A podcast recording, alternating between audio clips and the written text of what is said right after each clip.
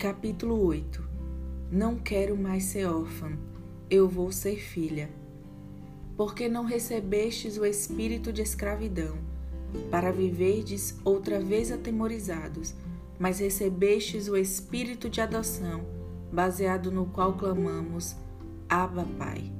Romanos 8, 15 Quantos nessa vida assimilam paternidade apenas como uma figura presente todos esses anos? Quantos sofreram e sofrem pelas ausências daqueles que não cumpriram de fato seu papel social e emocional em vidas que dependiam totalmente de uma referência que se encaixasse nesse papel?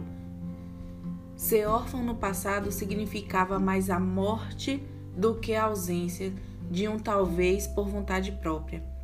As rejeições talvez significassem muito mais do que um pesar de não contar com alguém que sabemos que poderíamos ter, mas não o temos. Paternidade é realmente divino, algo que o próprio Pai se tornou quando representou através de sua maior prova de amor, descrito em João 3,16 porque Deus amou o mundo de tal maneira que deu seu Filho unigênito para que todo o que nele crê não pereça, mas tenha a vida eterna. Nas Escrituras, em todos os cantos de seu livro, há uma representação de sua paternidade, do seu cuidado, do seu amor, de sua veracidade, de seu poder avassalador de nos entregar as melhores coisas que pertencem e as que não pertencem a este mundo o próprio Espírito Santo testifica com o nosso espírito que somos filhos de Deus. Ora, se somos filhos, somos também herdeiros de Deus e co-herdeiros com Cristo. Se com ele sofremos, também com ele seremos glorificados. Romanos 8, 16, 17. Aos que creem em Cristo serão como filhos de Deus e herdeiros por adoção a paternidade pode ser difícil de ser entendida, mas pode ser descomplicada se redirecionada para quem em sua natureza genuína é Pai de todos. A maior das dificuldades do ser humano em relação à paternidade é tentar compreender uma culpa que na verdade nem existe. Afinal, que culpa tem um ser que não teve a chance de escolher vir ou não a este mundo?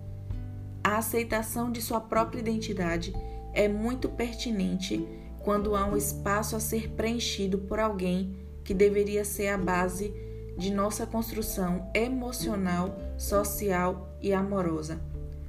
Suportamos a ausência humana preenchendo de várias formas, seja elas em coisas, outras pessoas ou até mesmo momentos comprados mas infelizmente isso nada fará suprir a necessidade de quem realmente deveria estar ali. Dificuldades de se relacionar, formas de torcida do que realmente deveria ser e várias outras coisas. Jamais poderemos entender ou adivinhar que uma ausência seja tão significativa quanto pensamos que ela pode ser. O tempo vem e vai e a orfandade passa a não ser mais o foco esclarecedor das coisas sem sentido e do que estamos vivendo ou fazendo por um instante. Assim como o tempo traz, ele leva, e com um vento forte também pode nos ser tirado as estratégias de preencher o que nos falta. É difícil suportar as provações e aprovações da vida, e com isso o sofrimento aparece quando não sabemos ao certo quem somos e até mesmo quem nos espera. A adoção concedida por Cristo a nós traz clareza e revela fatos dos quais são até familiar aos nossos olhos, afinal estão dentro de nós, faltando apenas o que somente o Pai pode nos oferecer: a certeza de quem realmente somos e do que precisamos. Assim como o Pai me conhece e eu conheço o Pai e dou a minha vida pelas ovelhas. João 10, 15. Este é o Pai cujas vidas não são invalidadas por papéis que precisamos pôr em documentos e ser conhecidos por alguém. Afinal, Ele mesmo já nos conhece.